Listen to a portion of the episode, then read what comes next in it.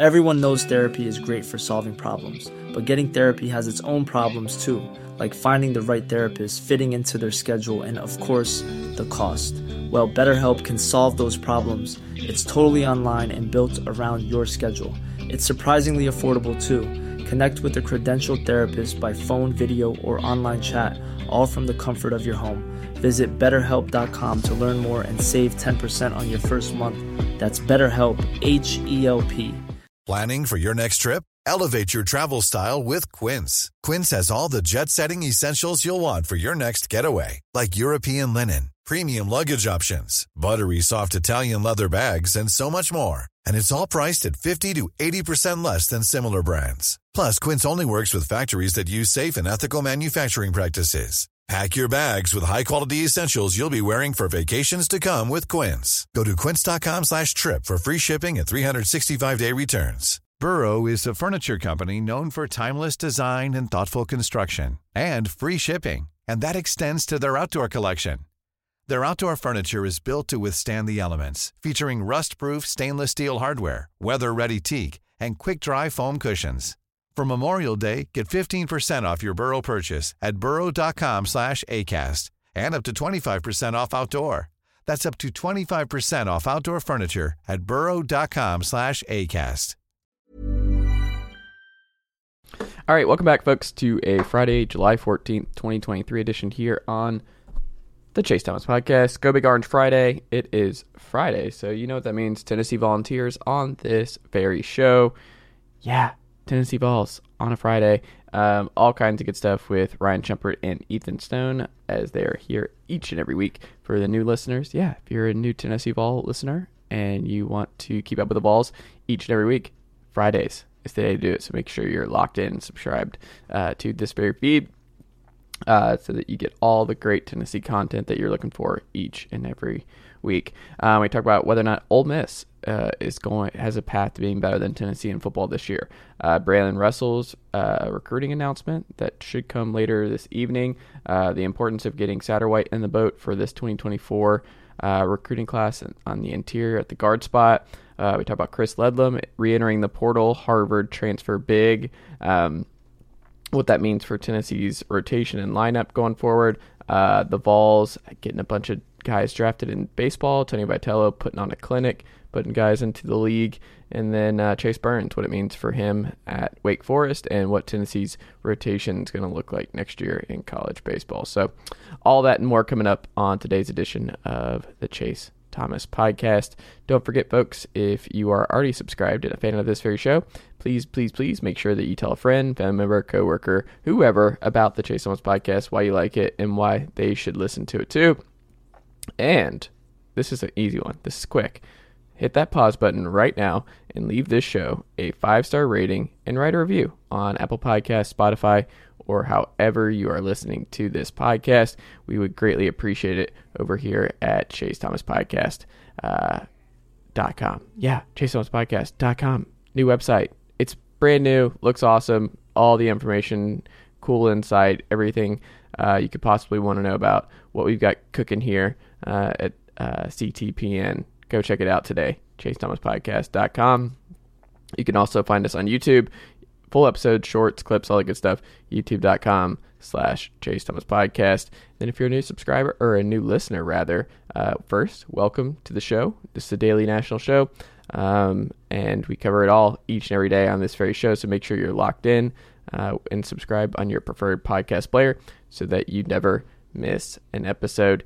Uh, if you have a Tennessee Vols question for us next week, you can be a part of the show. Tweet at us at PodChaseThomas or email us at ChaseThomasPodcast at gmail dot com. All right, Uncle Darren, on a Friday, let's go.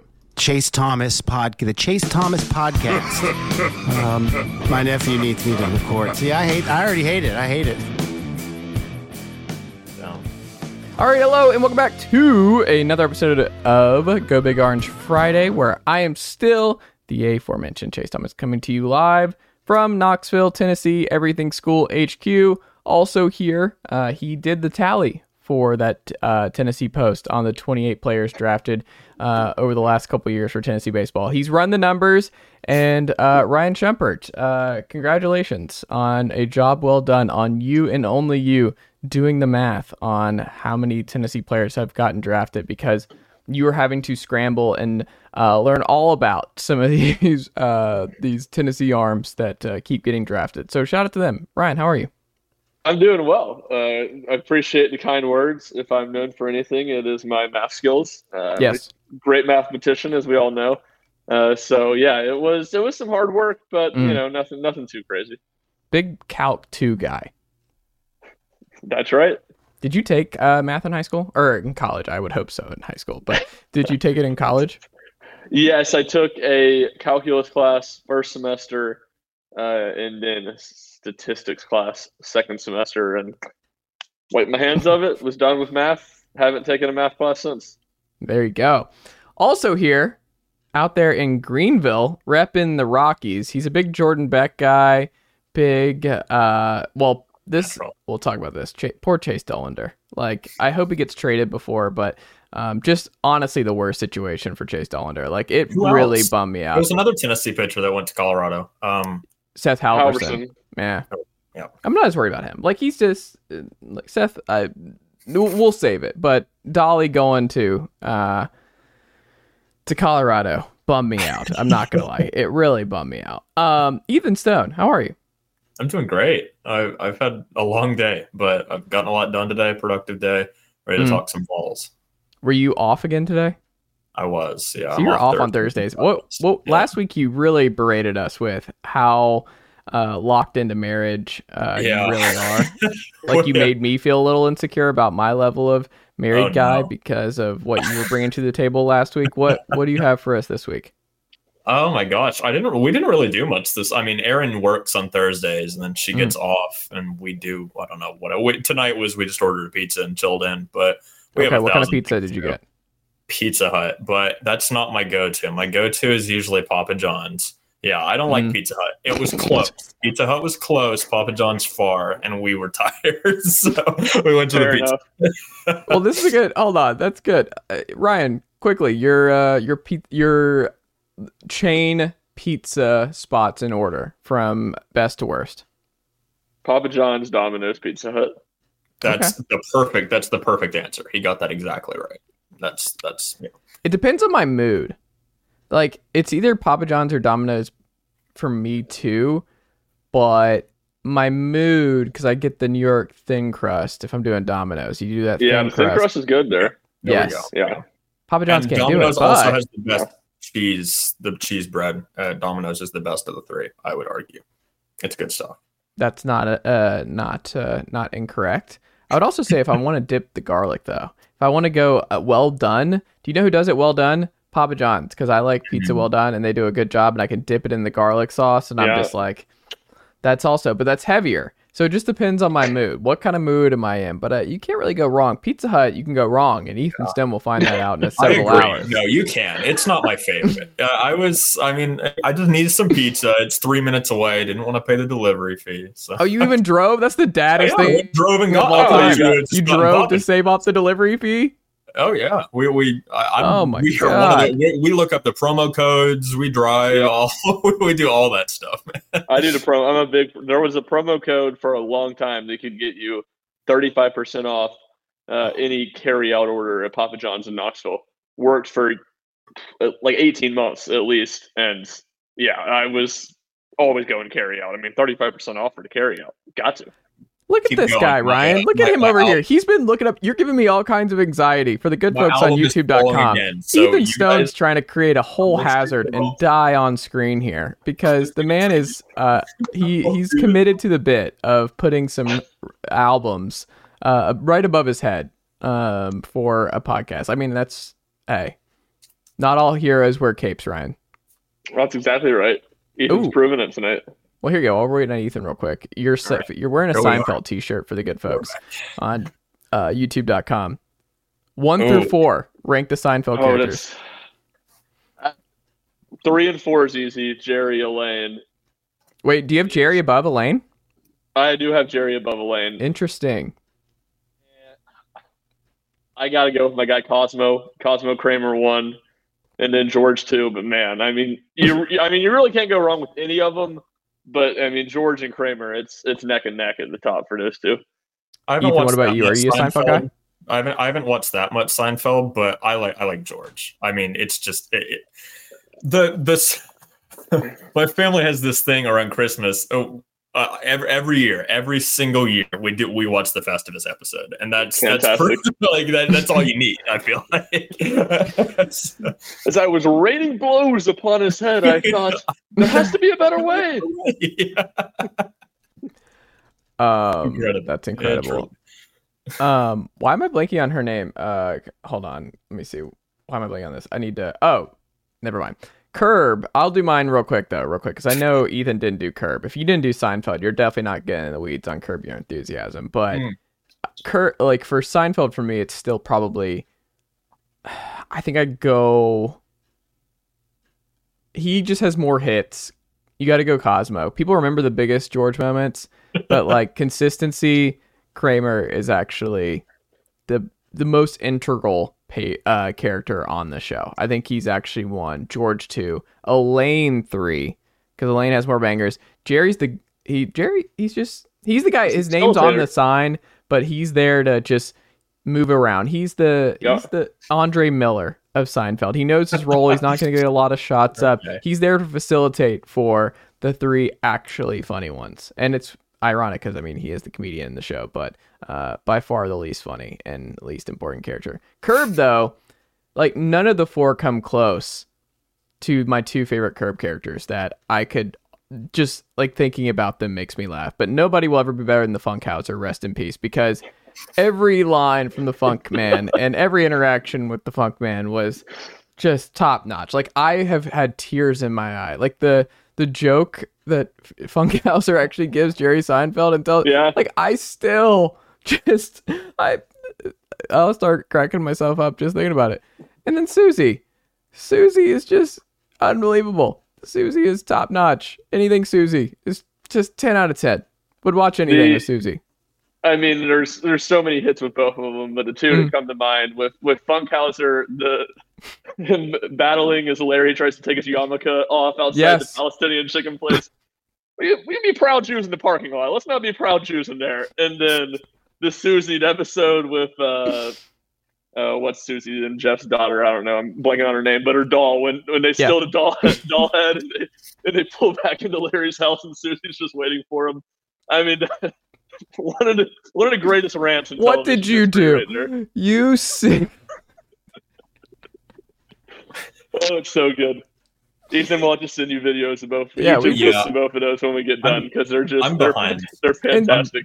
I'm, I'm behind. And Susie being I gotta, I gotta. so great makes it like um, when um, Missus Black uh, marries uh, Larry and just cusses yeah. Susie out at the front door. It's one of my very uh, end of one of the seasons. Yeah, yes. Maybe season seven or eight. Oh my God! Incredible. Who the fuck you think you talking? And Susie's, my man. Yeah, and Susie's face is just great, but that only works because you've known Susie for so long. It only works because of how great Susie is. Uh, it's just, I, I love that show. Curb Your Enthusiasm. It's a great show. Also, Seinfeld, it. another great show. Just depends what kind of mood you're in, but both are great. Ethan, highly recommend. You need to go check out some some Curb. I gotta get on Curb. I, I've watched I've watched enough Seinfeld, but I haven't watched enough. Curb Your Enthusiasm. I, I got to get on that. A lot more time uh, commitment for Curb. I will mm-hmm. say that, but I'm glad it's uh, coming back. Larry should just keep doing it until uh, he's really just not not having fun. Because even like the non-banger episodes are a good time. It's a good way to spend thirty minutes. Well, the good thing about Curb when you're watching that is that you really you can go a season at a time. Like you can mm. watch a season of Curb, completely stop, go watch something else, come back, watch a different season. They yeah. tie in the plot really well. Season. Just one season at a time, and you know nothing really, for the most part, nothing really matters that carries over season to season. For sure, um, which naturally leads us to the Tennessee Vols. Many, many are saying this is the natural transition. What um, a segue! It's just a natural segue. That's I'm a, I'm a professional, guys. Um, Vols football. First question. Uh, we'll throw it to Ryan here. Buy or sell? I was thinking about this today. Ole Miss will be better than U T this year. Why or why not? Because on there's a lot of people kind of pushing back uh, against where Ole Miss. They kind of have a, they felt like they had a worse year than they did last year, and they still went eight and five. And you like, I think if you just asked me, I would say seven wins, seven and five in the regular season. It felt more like, um, but Pete Golding coming in as D C, um, still a lot of transfers, best running back in the in the conference. Jackson Dart, people still forget, was a highly talented, uh, uh, highly talented player. Uh, coming from the West Coast, year two in the system. He didn't start the year as Q B one. Like, there are some ways to sell Ole Miss being better uh, in year two. And if it, they're better, it's like maybe nine and three. ten, I, I don't know. Like, I I was I just been going back and forth on this. What what do you think about Ole Miss in terms of Tennessee this year? I would side with Tennessee being better. But, I mean, it does feel – Ole Miss to me is one of the more fascinating teams in the league, and I would side with Tennessee because I still think the talent level is better at Tennessee, uh, and you know probably some recency bias here of just seeing what Tennessee was last year compared to how Ole Miss cratered in the year.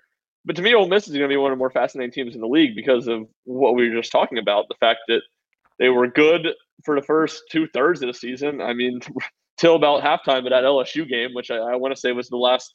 last week of October, or maybe second, I guess second to last week of October. I think Tennessee played U T Martin that day.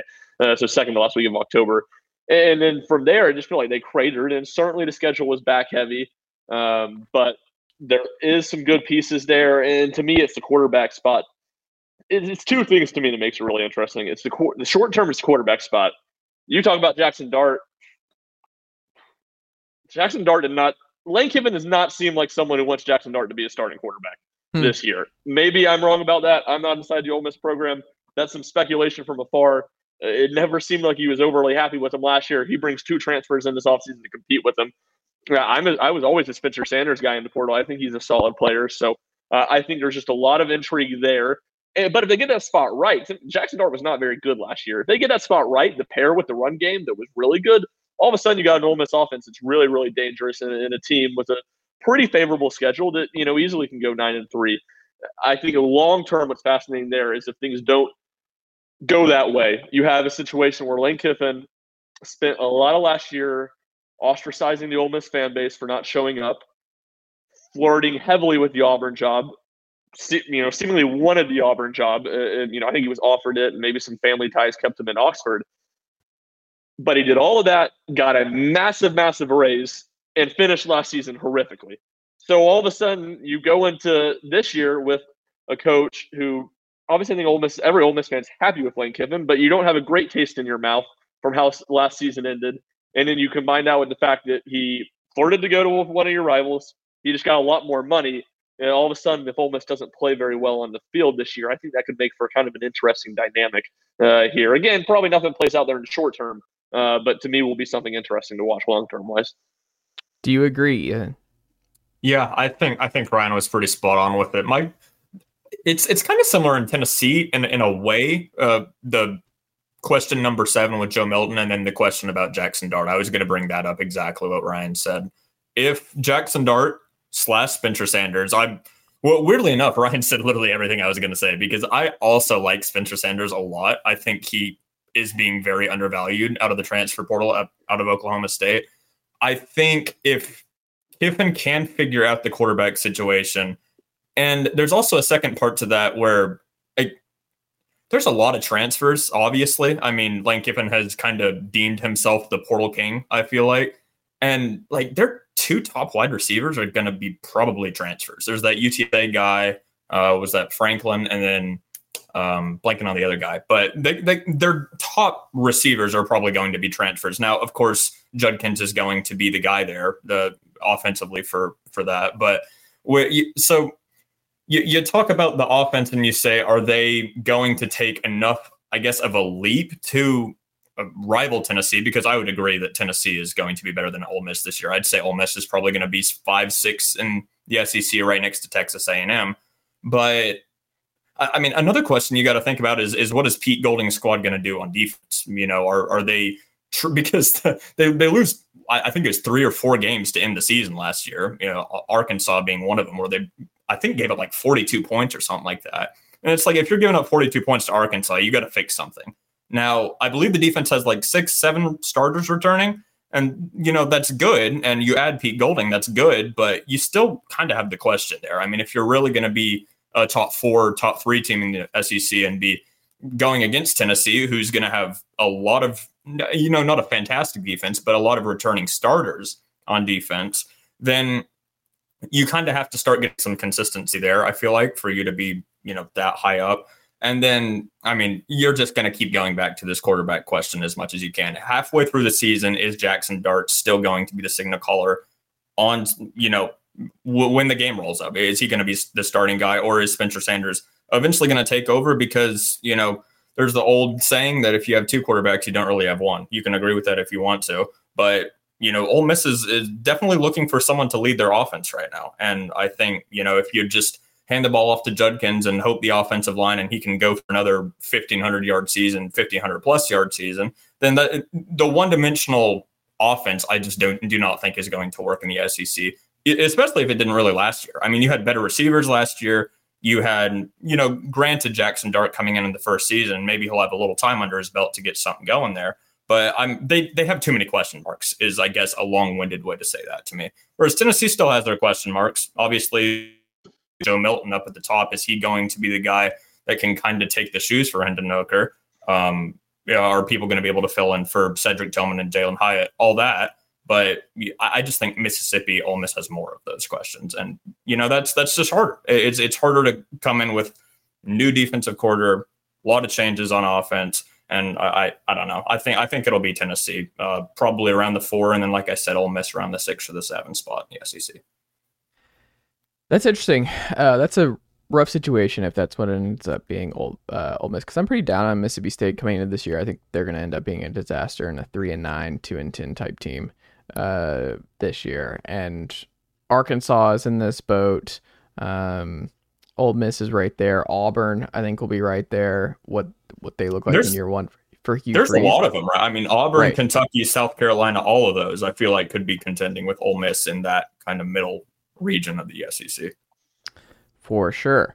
um Braylen Russell, is he a huge get in this cycle? He's going to announce on Friday night, uh so good folks are hearing this on Friday morning, um ahead of his announcement here. It's gone back and forth. uh Wilt Fong had a crystal ball this week that sent uh, Vol Twitter into an uproar um when he crystal balled uh the Arkansas native Braylen Russell to Uh, Arkansas. It's been down to Arkansas and Tennessee for a while now. Peyton Lewis has talked about he's been in the boat for a little bit, four-star running back out of Salem, Virginia, um, pairing up with uh, Braylon to create their own little thunder and lightning type deal in this class. I just, I don't freak out as much as I feel like the Volquist thread were just crazy uh, when this happened. I'm like, I like Braylon. It'd be nice to have him. I like the thunder and lightning idea, but Tennessee's already pretty deep at running back in this group, and I understand transfers are part of it, and we'll see if this whole group's back next year outside of um, uh, Jabari Small. Jabari. But yeah, mm-hmm. I don't know. I what what do you think, Ryan? Does it does it really move the needle either way? Um, if Jerry Mack is able to close the deal here, or do you think there are bigger fish to fry? I think there are a lot bigger fish to fry. I mean, again, it's it's one that I think almost the freak out comes from more the fact that Tennessee's been viewed as the leader, maybe not a massive leader, but the leader for a couple months now in that recruitment. And I'd imagine that's where the freak out comes from. But again, running backs are, to a degree, are kind of like interior offensive linemen. We talked about last week, a little bit of dime a dozen. I mean, Tennessee right now has, I don't know, I would think a top five running back room in the S E C. Maybe that's a little over dramatic. Three three-stars. Jabari Small is only on campus because Tennessee wanted to get Omari Thomas, who was one of his good friends and played at his high school. So, uh, and he's been a good player. So to me, it's just you can find a lot of good guys at that spot uh, and plug them and play them, and they'll look good in really any offense, but Tennessee's offense in particular. And then the second factor is the fact that Tennessee already has Peyton Lewis. I mean, that's, uh, to me, a better fit in Tennessee's offense. Uh, to me, he projects as a better player long-term. And the fact that you have him combined with what's already a pretty young running back core on Tennessee's campus, it, to me, it would be kind of foolish to, to panic if, if Tennessee didn't land Braylen Russell, or, you know, same same time throw a parade if Tennessee does land them. Yeah, I don't know. When you look at it, Ethan, are you pretty pretty set on where things are at? And if it is just Peyton Lewis, are you just like, eh, they'll find another three-star whoever and they'll just they'll make do? Yeah, if you had asked me that, I was going to emphasize Ryan's point that, I mean, it's it's totally plug and play, uh, mm. especially especially at for an offense like Tennessee's where it's so based on tempo. Um, I mean, he's uh, Braylen Russell's what thirty, thirty-five pounds heavier than, than Peyton Lewis. I mean, it's, it's, it's, I feel like Lewis just naturally will, would be a better fit to this offense anyway.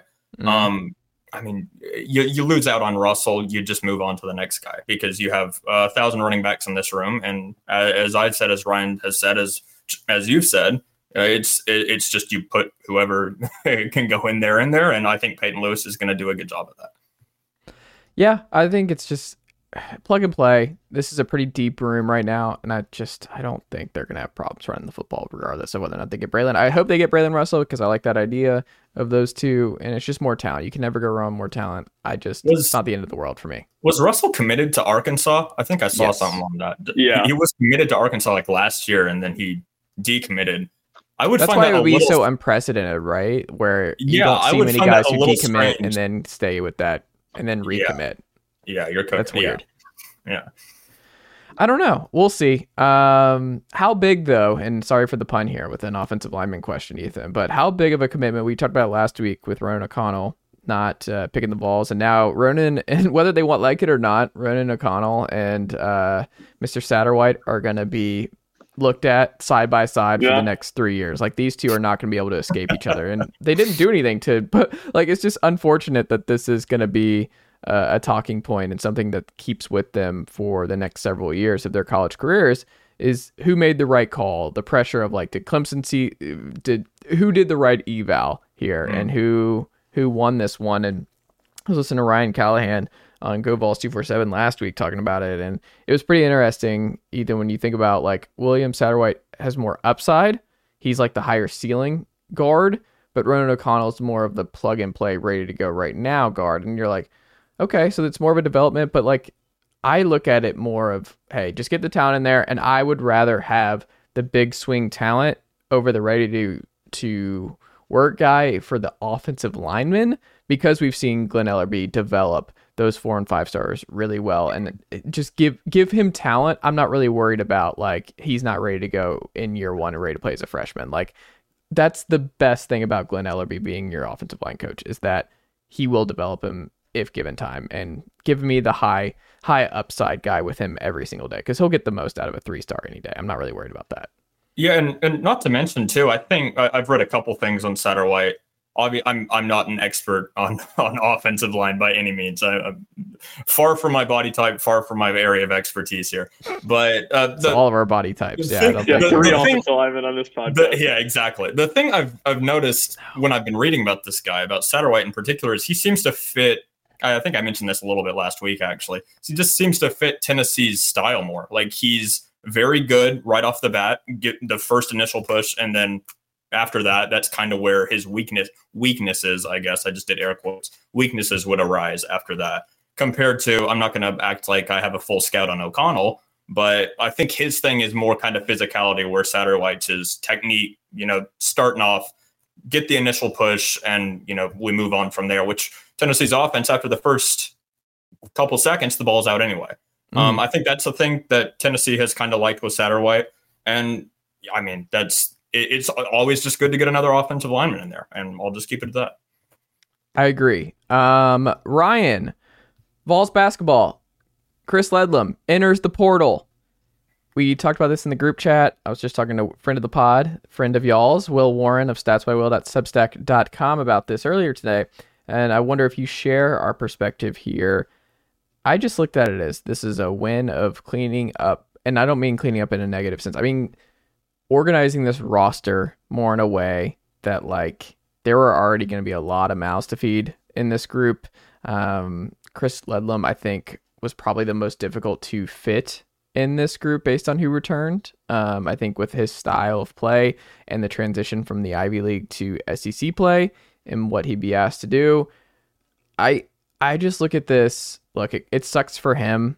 And that was something that Will pointed out, is like, he made this big move and he had other options, and now some of those other options are filled up and he's having to kind of scramble here late. He didn't expect it, that this would happen, that uh, just had Jordan Davis be back. But I don't think this is on Tennessee either, because it's the calendar. This isn't a Tennessee problem. This is a basketball calendar problem to me, where what was Tennessee supposed to do? Like, they can say, like, we needed, we had to act, like, we had to go attack the portal because we didn't know about Santi. We didn't know about Josiah Jordan James. Like, that was just it. We didn't know about Julian Phillips, because what the, the calendar of when they had to make a decision, and they told they weren't sure. Tennessee can't just wait to go after transfers when they have three important guys sitting out there and testing the waters and aren't guaranteed N B A draft guys.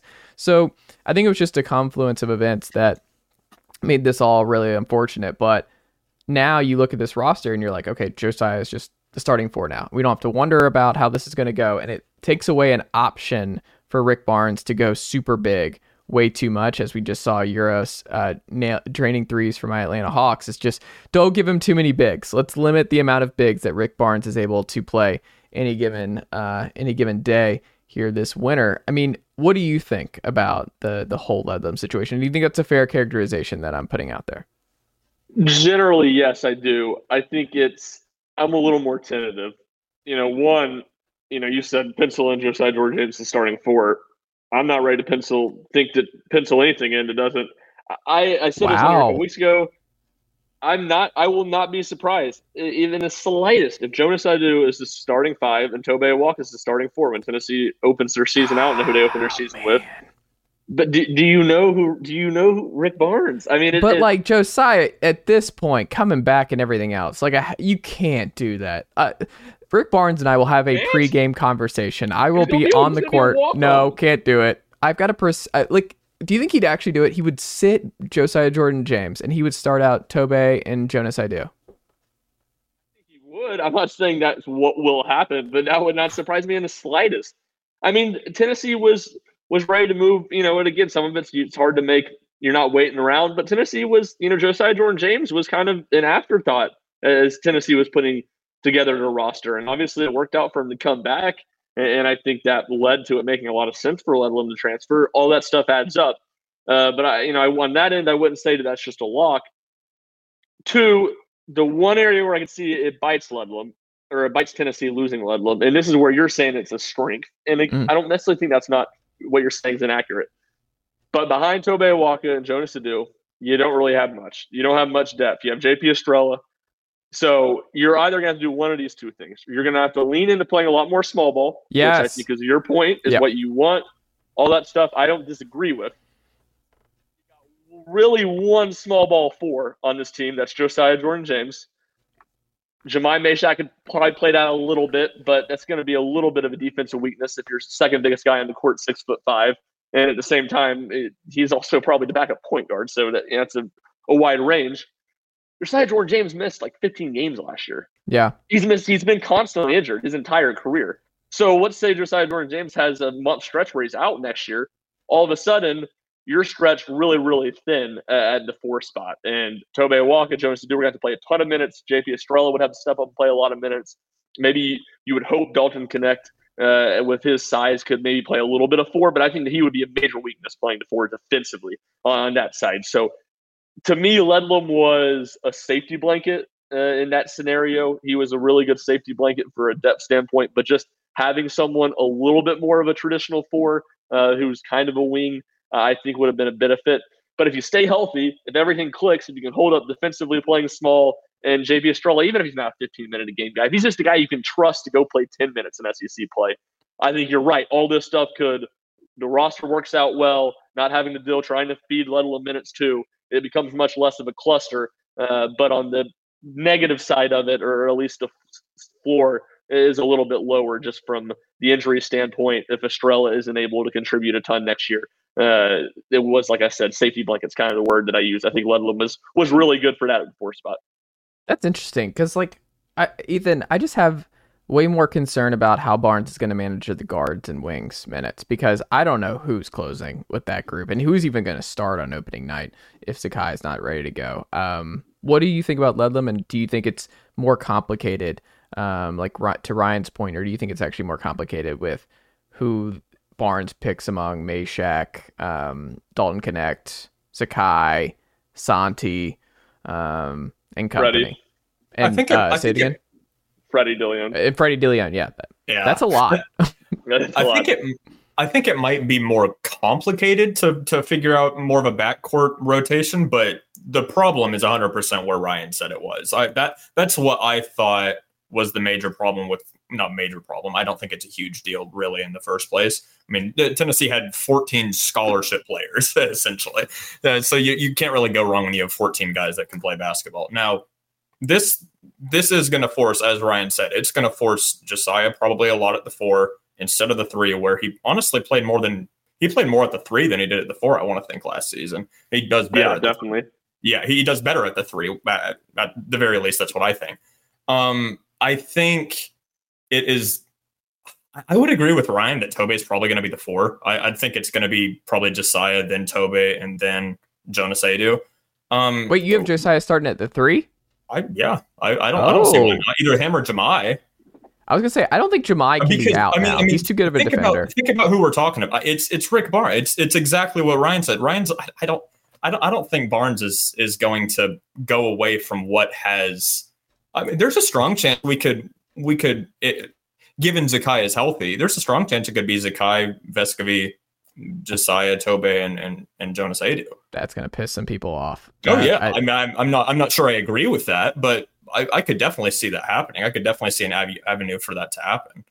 I just, I don't see an avenue where DeLeon does not have a major role. So, like, I just think they're I mean, going to need his offense so much, and there he is going to need. They need, he's, they need he, one of his and Dalton's offense. Is the yes. thing I keep going. You need one of those guys to be able to step up and be thirteen, twelve points per game, can match Santi's offensive production. So you have two reliable guys night to night, and then you have your myriad. Five guys who will score anywhere between sixteen and four points every night, and end the Tyreek Key special.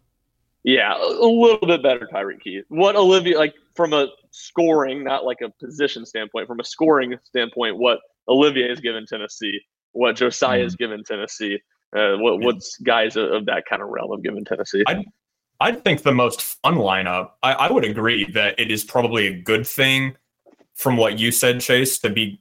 Forced to play more small ball because I just think that's where I, I think Tobey Awaka at the five would be a lot of fun. Tobey at the five, Josiah at the four, Phil and Connect or Meshack at the three, and then Santi and Zakai at the one and two, obviously. That would be the most fun, but do I think that's what's going to happen? Probably not. I, I, I think Barnes is just going to stick to what he is comfortable with, and I think, honestly, it's it's going to be difficult.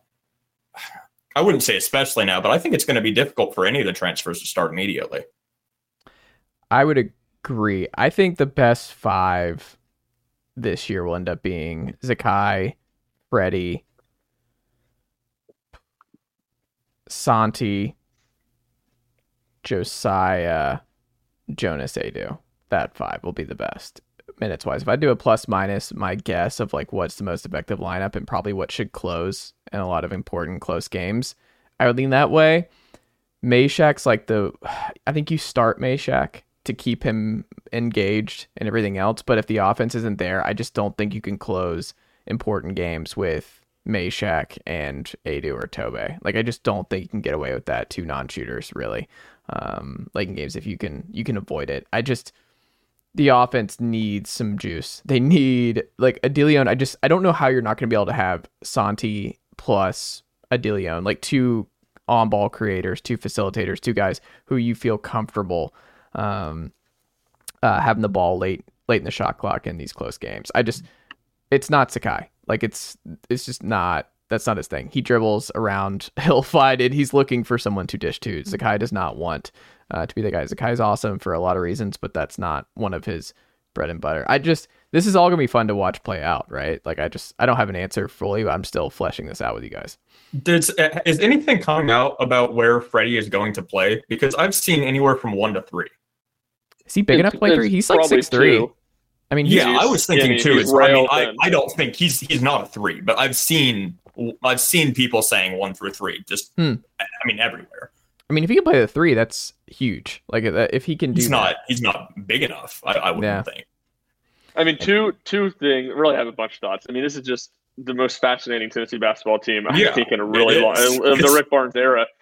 Uh, the one thing I'll go back to, Chase, what you just said, when you're talking about like in the shot clock, in the game guys, like creating stuff, you would say Santi's better at doing creating shots than Zakia's? Yeah. I disagree with that. Yeah, I, I mean, disagree. He's an incredible Santi, shooter. He's spot up. He's not he's not fantastic off the dribble. Yeah. Santi will go he will still get to the line. He's still looking to shoot when he's going inside. He's still looking if he gets like he's flailing around. Like Santi knows where the shot clock is. Santi knows he's trying to get to the line. He'll get banged around. Like Zakai, when he it's late in the shot clock, he is dribbling around trying to find somebody. He does not want to. He'll like I feel like he's like prone to the, the deep three late in the shot clock if he hasn't found yeah. anything.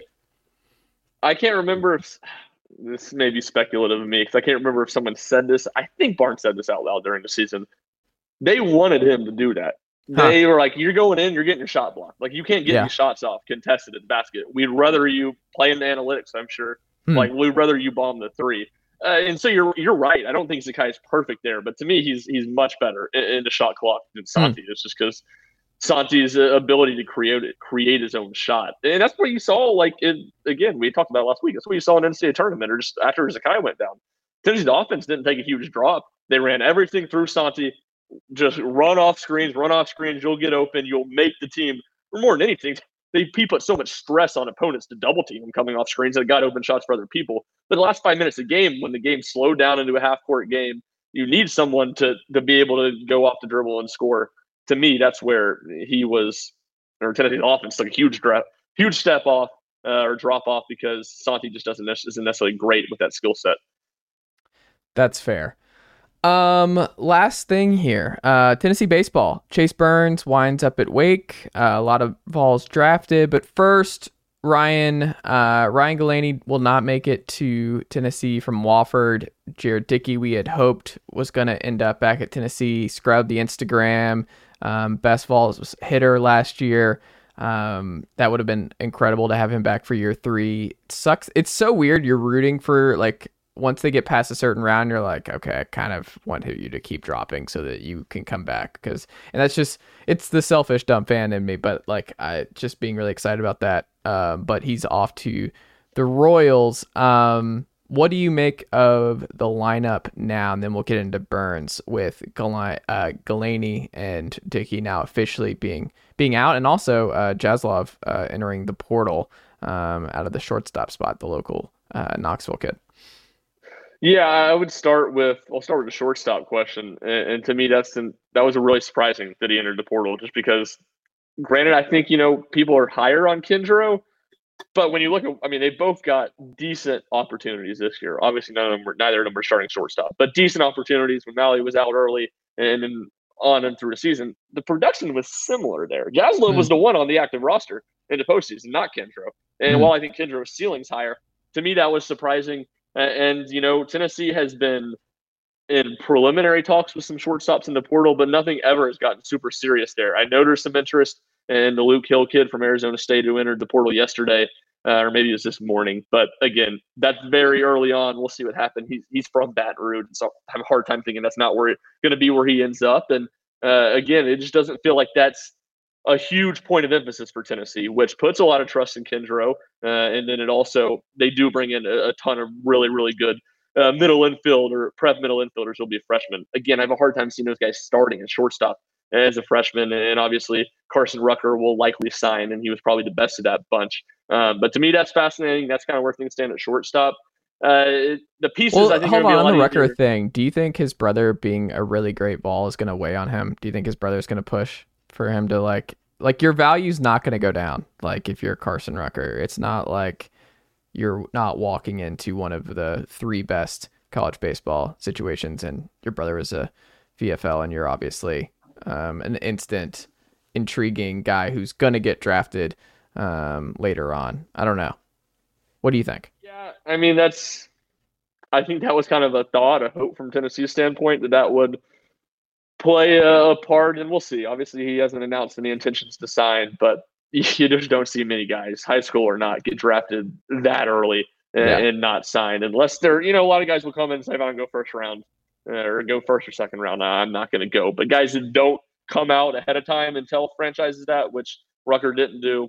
Uh, again, I, I don't know. It's, it's I don't have any true inside information on that, but I just have a hard time thinking he, he won't end up signing.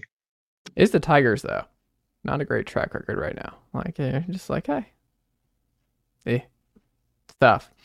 Um, Detroit. It, I guess I'll be in the farm system, but still. Yeah. Chase Burns winds up at Wake, though. Everyone wondered, like, from the get-go, T C U, L S U, and then for the last week, we were like, oh, he's coming back, because a lot of people were like, oh, it's he's still sitting out there. Uh, could he come back? And then, no, Chase Burns winds up at Wake, where he'll form a very good starting rotation once again at Wake Forest. Um, Ethan, what do you make of Burnsy winding up at Wake, and is it better that he's out of the S E C? Um, and did not wind up at L S U or at T C U? Do you think it's the best case scenario for this situation? I think it's it's nice that he's out of the S E C. I mean, you don't want you, you wouldn't want Tennessee fans to be rooting against him unless he's playing someone from the S E C. Um, I, I feel uh, like hold on, let me stop Wake you right Forest, there. Wake Forest kind of took me by like quite took me by surprise. Wake mm-hmm. Forest did. I, I didn't. I, I, I made a joke with Ryan that I, I figured out that that happened like right before we started recording. I didn't even know Chase Burns had gone to Wake Forest. Mm-hmm. And I, I feel like the reason I didn't know that, because I'm I'm like fairly in the loop. I'm not really a college baseball person, but I'm fairly in the loop with it, following it on Twitter, is is just because I, I figured T C U and L S U, with especially L S U uh, as of right now, I feel like that would have been, you know, uh, just a, a good place for him. But like you said, uh, Wake Forest is going to have a strong starting rotation. I, I think who, who's that? Who's that top guy? Rhett Louder. I think that just went kind of top ten out of was that Rhett Louder out of Wake Forest. Uh, I couldn't. I know. think he went top ten. He went like top twenty, right? Did he go? In was he? I think he was top ten. I think I he went before Doe. Am I imagining I, that? I remember writing a story about him, and S D S we only write stories for the top ten guys, so I want to think he was like six or seven. Anyway, not yeah, not a huge deal. Picks for Doe. Yeah, uh, but you know, it's that that's what he wanted right from he the went very seven, beginning. Yeah. I'm not Six. gonna. Yeah, good, I'm not gonna act like I know. There, yeah, I'm not gonna act like I know everything about Chase Burns's uh, reasons for transferring to Wake Forest. But you know that he wants to start. You know that he wants the main. You know, the big show, and Wake Forest, you can get that. There you go, Ryan. What do you think now that Burnsy is? Uh, I don't know why I keep calling him Burnsy because I think Vitello just calls him Burnsy. Tony calls him Burnsy, and yeah. I just it's stuck in my head. Like I just have heard so many interviews with him, just like Burnsy, and just the way he says it, it's just like stuck in my head. I can't refer to him as anything else. But um, now that he is officially not going to be in this rotation next year, what does it look like? Is there anyone else in the portal that Tennessee could look to add? Um, what what does it look like going into fall ball here for Tennessee's rotation? Yeah, I followed up on that uh, again today. Actually, did if there was anyone uh, other than um, blanking on his name now, the kid Luke Holman at Alabama. Mm. Uh, obviously, that's been the target Tennessee's been after it a while, and yeah, you know, I was told no. It's basically Luke Holman or bust right now uh, at the pitcher position. We'll see. You know, if they miss on him and another name pops up or someone's still out there, maybe Tennessee will look differently. But that's kind of the one name to know at the. at the pitcher spot right now. Um, and it, it's, you know, I think obviously Drew Beam is going to be a weekend starter. I would guess the Friday night guy. And then uh, there's going to be a lot of competition with what you have on the roster. Nate Snead, the Wichita State transfer, uh, I think will be right in the thick of that. A J Russell, I think will have a, a great chance to be a, a weekend starter. He was really good in every opportunity he was given this year. He's got big time transfer stuff. Y'all know, or at least Chase knows. I don't know if Ethan knows, but I'm a huge Wyatt Evans guy, a left-hander mm. who was mm. uh, going to be a sophomore this year. Would have been their by far their most used uh, left-handed guy out of the bullpen. I think one of their best bullpen guys. If he was healthy, he had the red shirt with injuries. Uh, I think he'll be in that competition. He might Aaron be next Combs, year's Andrew Lindsay. He could be. He could be. Aaron Combs, I think, will be involved in that. And then, you know, it's it's always hard for freshmen to come in and start, but, you know, one of the big wins for Tennessee in the draft was that Matthew Dallas, six five lefty uh, from out in West Tennessee. It was a big, big concern that he would sign. He is not signing. Uh, he told M L B teams that, I think, you know, sometime early in day two when he hadn't been drafted that he was going to go to school. And I think that's a huge win for Tennessee. I think he will have a roll out of Tennessee's bullpen next year. Again, hard to think that he'll be a freshman, but I, uh, you know, I probably wouldn't have said the same thing about Chase Burns two years ago. I definitely would have said the same thing about Drew Beam two years ago, and he went on to be a really good weekend starter for Tennessee. So we'll see a lot of bodies there and a lot of competition. And Drew Beam's really the only guy locked into a spot. And then Uh, like I like I just kind of went through the list, probably five or six guys that'll be in, in the hunt to, to earn those two two other st- starts starting spots as they get ready to start fall practice. Unless Holman winds up in the boat, what yeah. would you say? Unless is Holman. It over fifty percent? Holman doesn't wind up here, or what do you think? Is Drew Beam going to be enough? Over fifty percent that he doesn't end up at Tennessee. That was a really weird thing. yeah. I would put it under fifty percent that he ends up at Tennessee. Okay. But I would say there is good, there is as good as a chance of him going to Tennessee as there is of him going to any other school, is how mm. I would put it. But he's going to go on visits. So, you know, that one, again, feels like it's got – you kind of got your preliminary favorites, the guys at the top right now, but I think there's a lot of room for uh, – or a lot of time for – his opinion uh, on his options to change and, and to form before he makes his final decision. There you go. Um, Ryan, Ethan, thank you as always. Ethan, what can the good folks check out from you and the team over at Saturday Down South this week? Yeah, full swing, uh, full swing talking season. Uh, we don't really have anything big on the horizon. S E C Media Days obviously is upcoming. I guess that's pretty big. But Big Ten Media Days is kind of going to be in the same boat around there. I'm not. I would. Assume, I'm. I'm. I'm not even gonna go there. But we're, we'll have coverage S E C and Big Ten Media Days, and then the rest of it just recruits, recruits, recruits. Um, you know, stuff like that. Top threes, top fives, all that fun stuff. We'll have full coverage of that, and then daily com- columns that are uh, four sites. There you go, Ryan. What about you over there at Rocky Top Insider this week? I was inspired by uh, our conversation a few weeks ago when we talked about the freshmen most likely to make an impact for Tennessee. So I today wrote a piece just with the five, ranking it five to one uh, to me the most likely guy, freshman, in, to have an impact this year. Threw some honorable mentions in there too. So I think I got nine names uh, on that list as a as a whole. So I uh, got that. Obviously, plenty of baseball stuff, kind of debriefing the draft. Uh, some some U T basketball stuff. Obviously, Chris Ledlum. Tennessee's going to have a couple media and practice availabilities for us before they take off for Italy at the start of August. So we'll have stuff from that. And uh, again, uh, next week, S E C Media Days, I will not be in Nashville. Actually, I'm in Nashville right now, but I won't be in Nashville next week. But Rick Butler and uh, Jack Foster, friend of the program, will will be holding it down for R T I, and we'll have uh, plenty of content from that as well. There you go. Ryan, Ethan, thank you as always, and I'll talk to y'all next week.